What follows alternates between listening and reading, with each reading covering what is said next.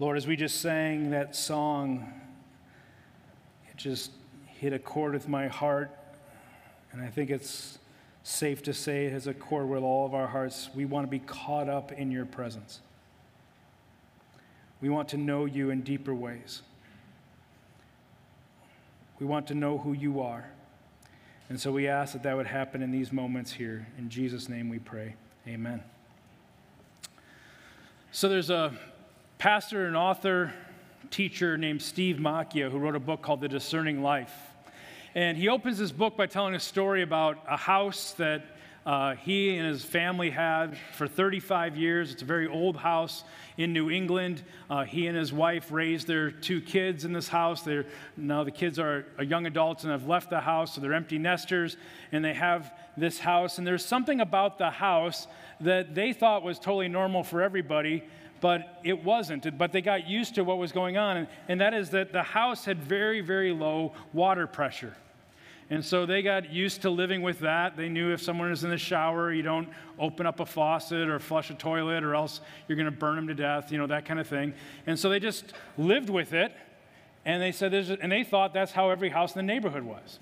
Well, uh, they had to get some work done in the house, and uh, the plumber said, you know, actually, it's not a normal thing. You should have a lot more water pressure than what you have. And they said, really? And they said, yeah, I think we can do some investigating and find out what's going on here. So uh, they did some checking, and uh, I laughed because I laugh first verse two. It's like if you know me, you know I have no idea what I'm talking about when I talk about like plumbing and stuff like that. So you should never preach about something you don't know what you're talking about. But here we are. So they have these they have these things called pipes, and uh, pipes have water that go through them, right? And so there's a thing called a main that's in the street and it hooks up to the house, and that's how the house gets water, right? So, what they found was they looked at the pipe that was going from the road to the house to deliver water, and it was all plugged up. And so then they had to dig a little further. They thought they could just dig a little bit, but they had to dig a little further. Then they had to dig a little further. And they found that the whole length of their yard had to be ripped up, and that whole pipe had to be replaced. So they replaced the pipe, and all of a sudden, they had pressure like nobody's business. It actually blew out their hot water heater. They had to get a new hot water heater. And they said, we would take a shower, it actually hurt. Like we had no idea that this much pressure was available.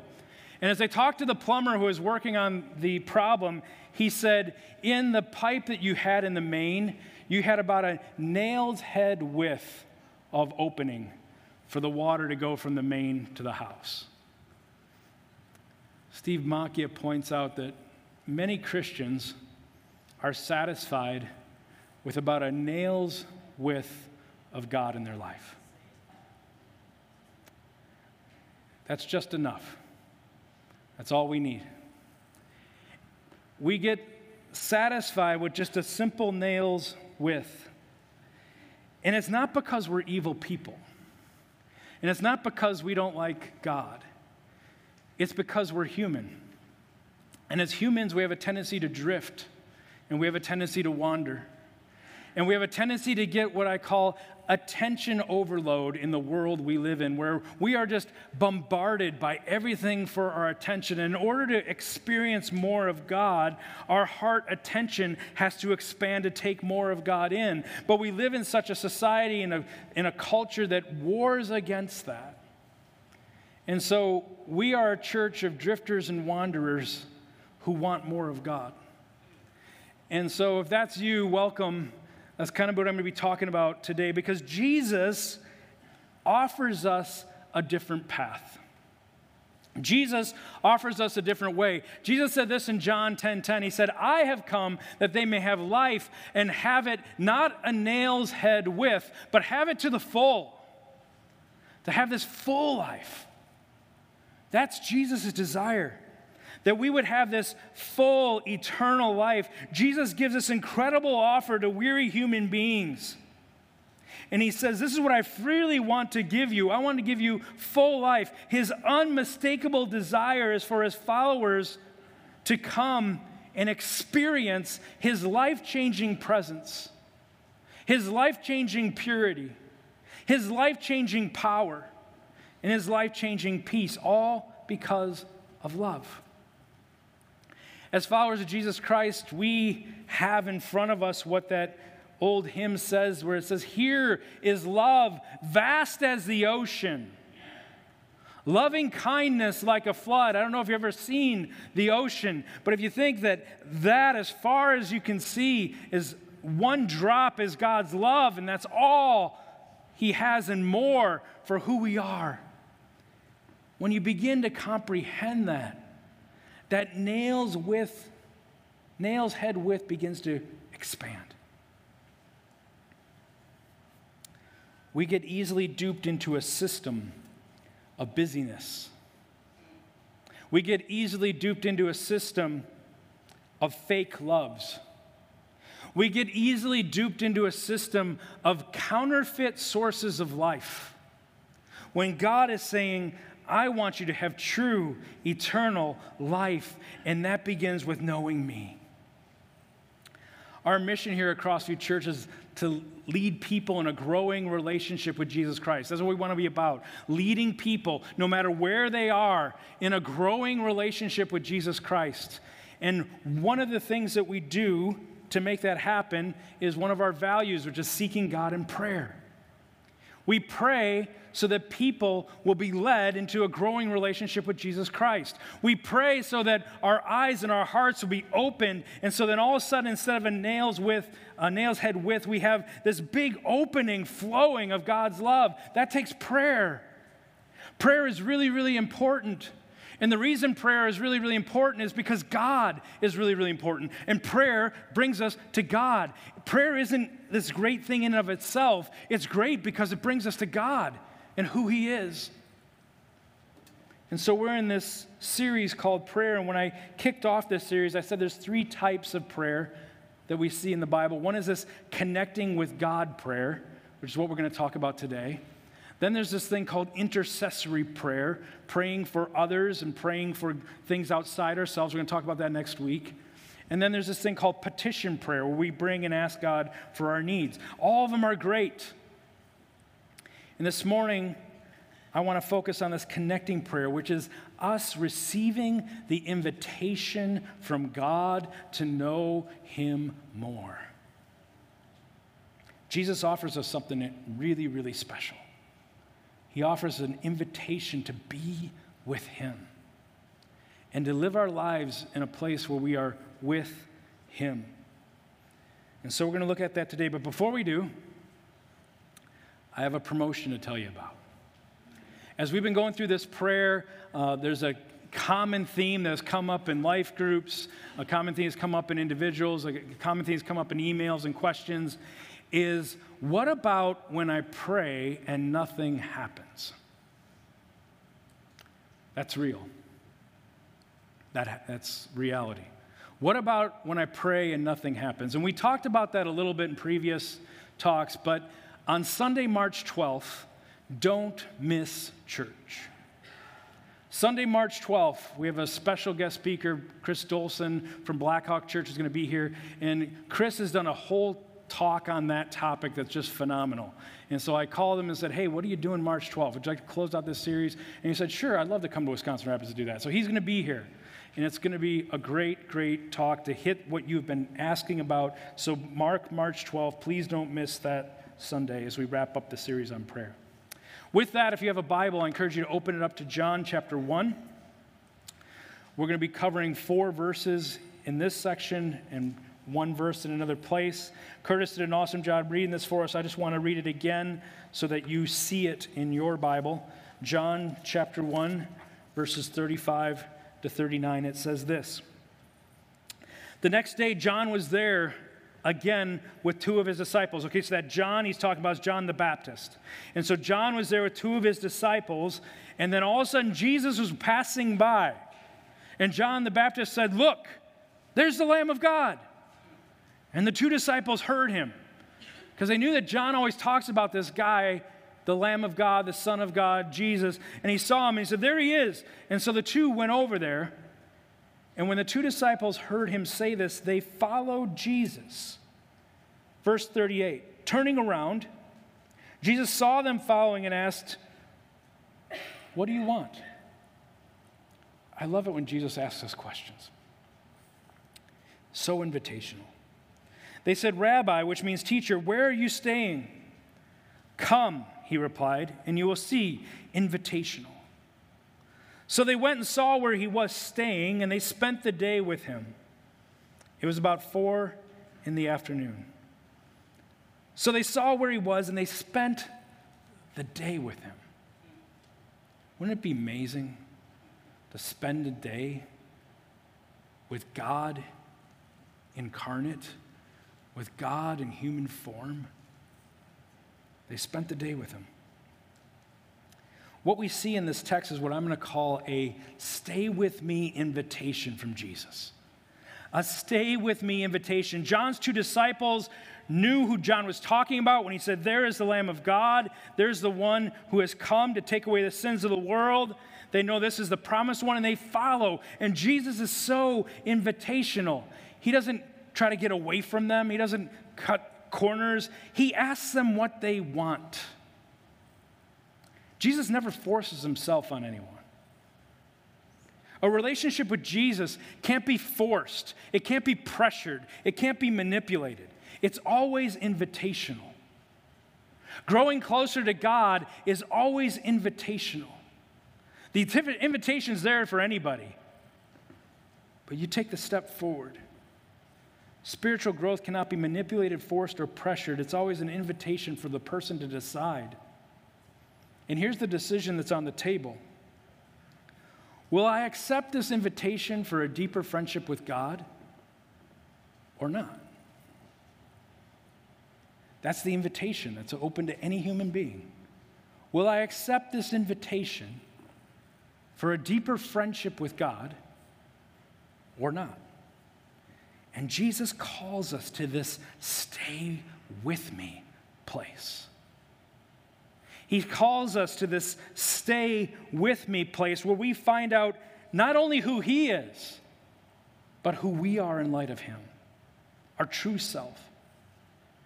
He invites us to be with Him. The God of the universe wants to hang out with you, He wants to stay with you. Verse 38, when it says, turning around, they saw Jesus Jesus asked them, What do you want? They said, Rabbi, which means teacher, where are you staying? See that word staying? The original Greek word there is a Greek word named meno, and you know what it means? It means staying. Pretty novel, huh? It's bigger than that. It's staying. It's stay with me. It's continue with me. It's endure with me. It's this place where I'm going to hang out with God. We see that same word, the next verse, 39 come and you will see. So they went to where he was staying, where he was hanging out. And they spent the day, that spent the day is that word again. They, they hung out with him. This invitation from Jesus has a, if you allow me to make up a word, a stay with itness to it. It's a stay with me invitation. Come. The God of the universe is saying, Be with me. He wants nothing more than to hang out with you. He wants nothing more than to reside with you throughout your day. Jesus is inviting us to not just a moment, but a lifestyle of continually being in His presence, continually living off of His power, continually experiencing His peace in all arenas of life. God longs for us to linger in His presence because there we find true, abundant life. I think over time it's possible for Christians to have the childlike wonder that we have about God kicked out of us through life. To have the childlike wonder dissipate. It's like our hearts can harden against the amazing presence of God. And when this happens, we start to depend more on our own human capabilities than God Himself. We begin to trust ourselves more than we trust God. We tend to become more critical. We tend to become more angry. We tend to become more hardened, more dependent, more cynical, more resistant. It becomes harder to convince us of God's amazing goodness. And the truth is, some of us are in that place here this morning where the love of Jesus has become like this distant memory, where the love of Jesus has become something for others, but not so much for me, where the love of Jesus is being all about like this church system or this religious program, but it doesn't give me any life right now. And it's left you longing, and it's left you looking for more. And when you're in that spot where you're looking for more, you begin to look for soul fulfillment in other places. And when we do that, here is what we forget the inner reservoir of the soul can still be reopened by God. The inner reservoir of the soul can still be reopened by God. We can be refilled with the love of God and reawakened to the awe of God over and over and over and over again. There's not a soul that's too far gone that God can't reawaken with his wonder and he can't refill with his love. You're not too far gone. You're not too resistant. You're not too hardened for the love of God. God looks at us with a profound affection and a deep love, and he delights in us. And his delight and affection for us is so strong that it can dismantle what the world has done to try to destroy our souls. His love is so strong, it can reawaken a cold, stony heart. And all you have to do is accept the invitation. Stay with me. Well, don't I have to like do some things first to get myself in order. No, just come. Stay with me. As you are right now, come stay with me.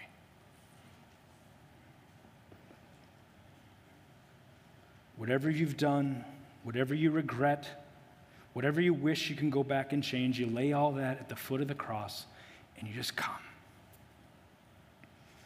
And He's there. I remember throughout my life moments where God's presence was so strong. I, I, still remember when I was like nine or 10 years old and I was down the block from our house a, in the backyard of a Lutheran pastor's house who they're having a mini VBS in their backyard. I remember sitting on top of this pop up camper and they're explaining to me what Jesus did for me on the cross. And I remember even being that, that little guy just sensing God's presence.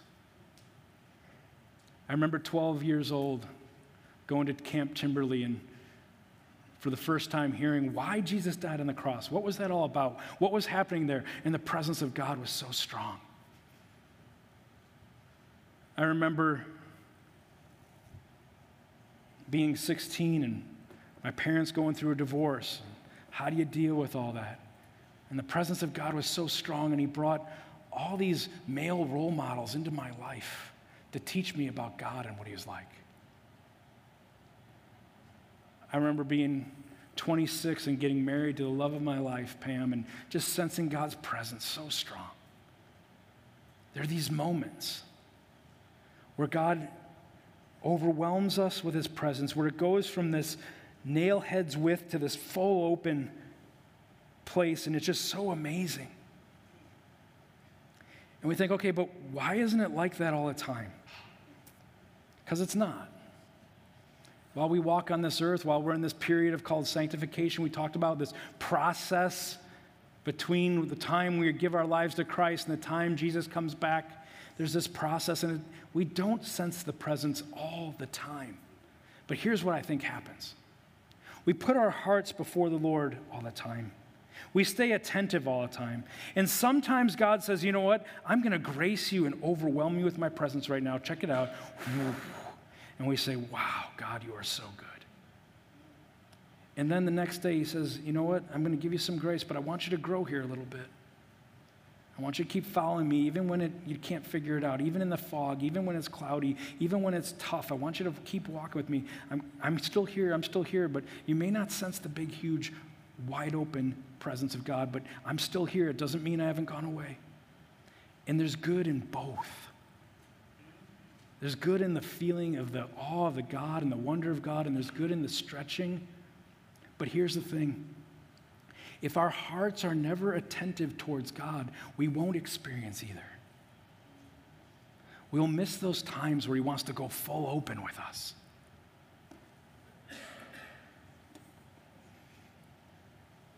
There is this pastor named Ed Dobson who in 2000 came down with a serious form of cancer.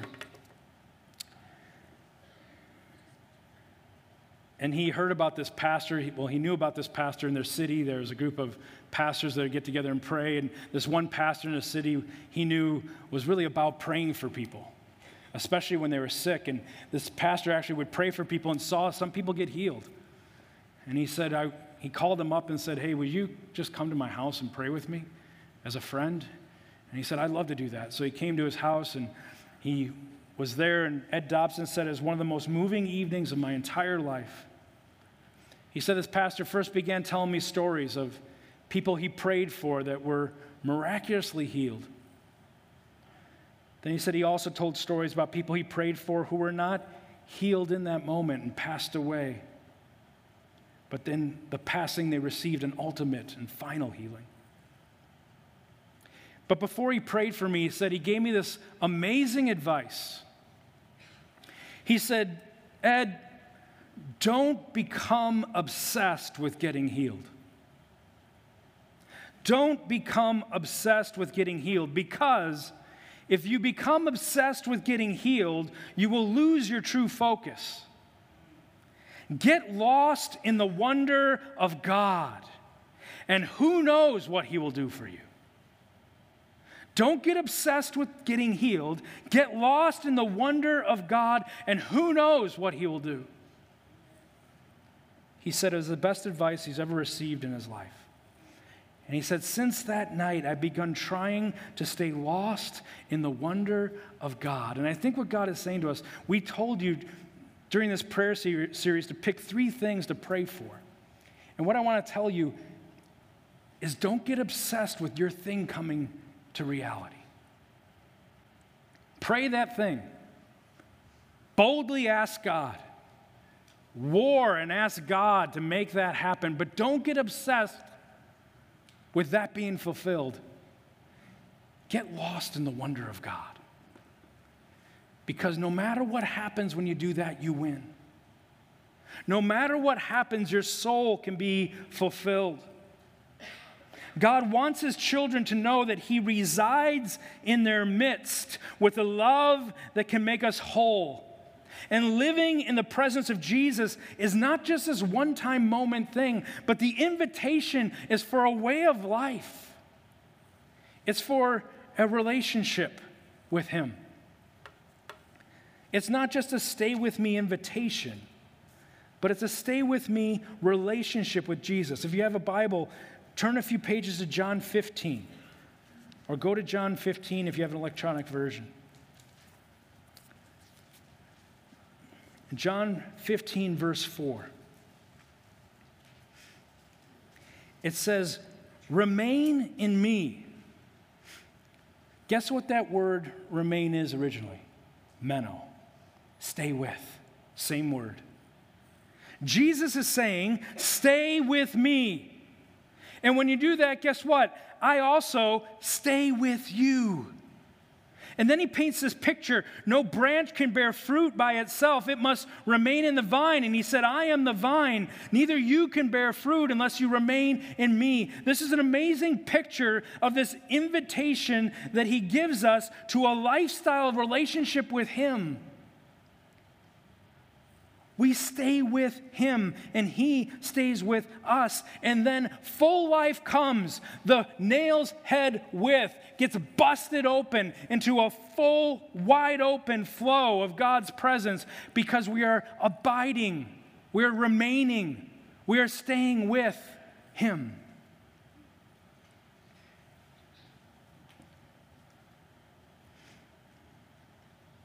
We're growing deeper in the knowledge of God and the love of God.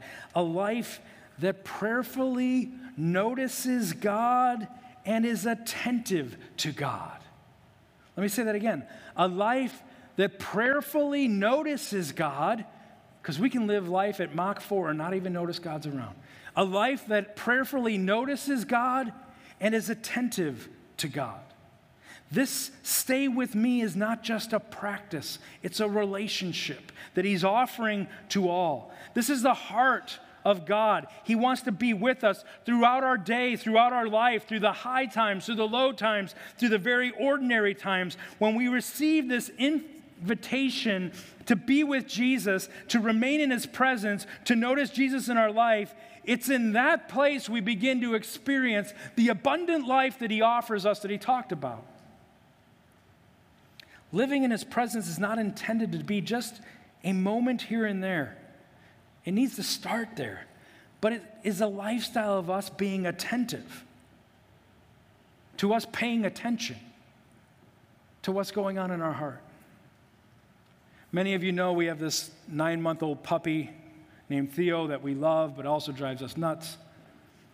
And I've been taking him to these training classes, these dog training classes, and he graduated last Sunday night. I don't know if I can't say with honors, but he's done. So I brought him home after about an hour and a half of training. I open the door, I unleash him. He goes up. Pam was upstairs right at our living room, and he immediately ran to Pam, and then he went and he sat down right in front of her and just looked at her. And you know what Pam said?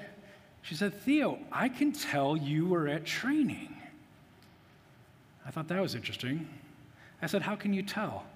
And she said, Look at how attentive he is. He's waiting for a command because he wants another treat.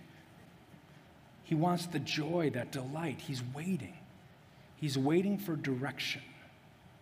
That's how our soul should be before God attentive, paying attention, waiting for direction, noticing. What is God doing? So, how do you do that? What does that look like? An author named Christy Nockels wrote a book called The Life You Long For. And if any of this is kind of resonating with you and you're saying, man, I want more of that, I highly recommend this book, The Life You Long For by Christy Nockels. But in this book, she talks about an approach to life that helps create that attentiveness, that creates that noticing. And she says there's these rings of life an outer ring, an inner ring, and the center. And the outer ring is kind of like the tasks that we do in life our work, our activities, our to do lists, the things that we have to get done, the things that we do in life, the, the things that our calendar gets filled up with everything in that outer ring so quickly. And these are the things that we do to function in life. This is on the outer ring. Then the next ring in the middle ring is our relationships that are closest to us our family and, and closest friends, the people we love the most in this world are in that next ring. And then she says the middle ring is what she calls the beloved. That place where God calls you child. That place where God says, I love you and I delight in you. And you have no idea how much my heart so delights in who you are.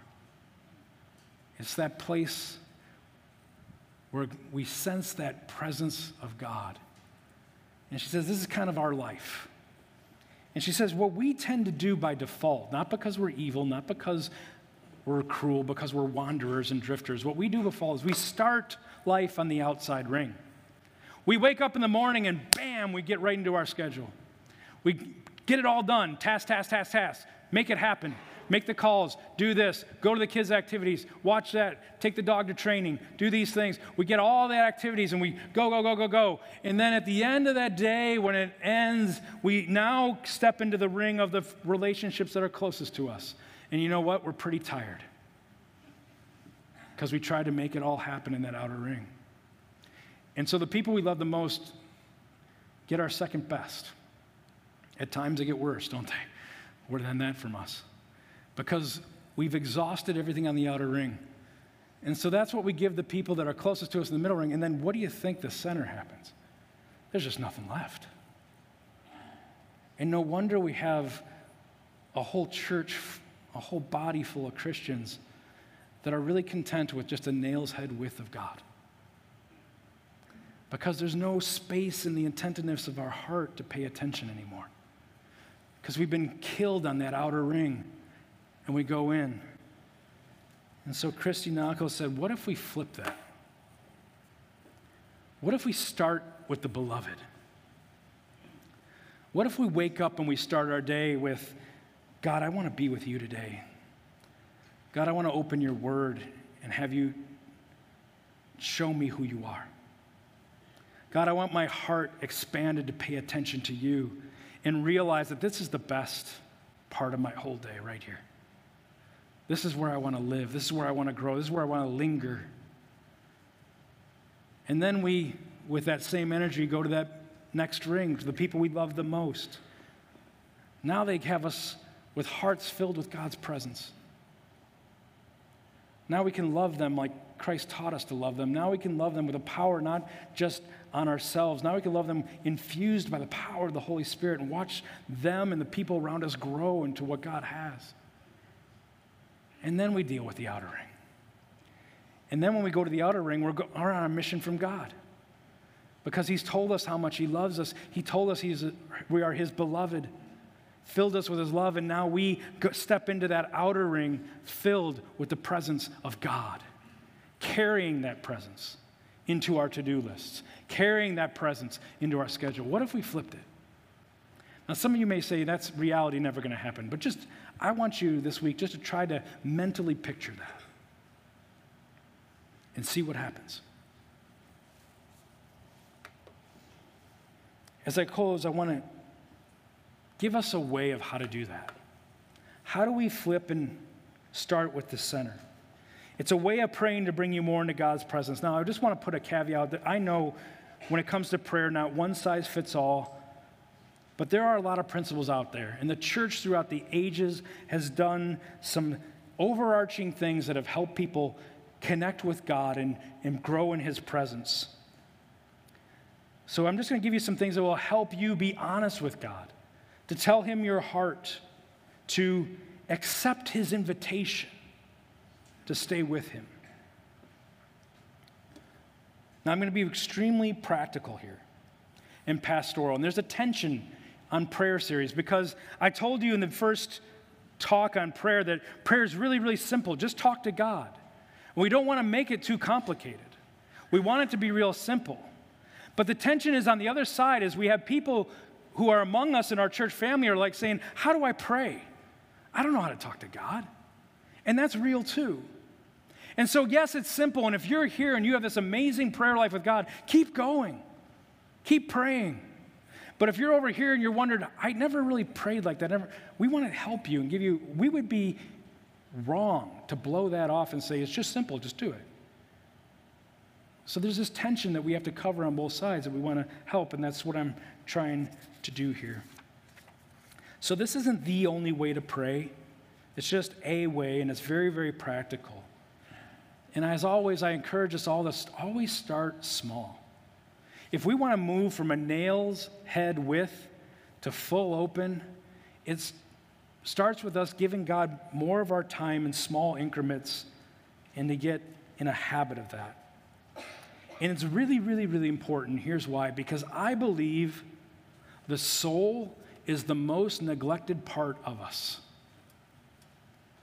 In the environment we live in, the culture we live in, the time and age, the soul is the most neglected part of us.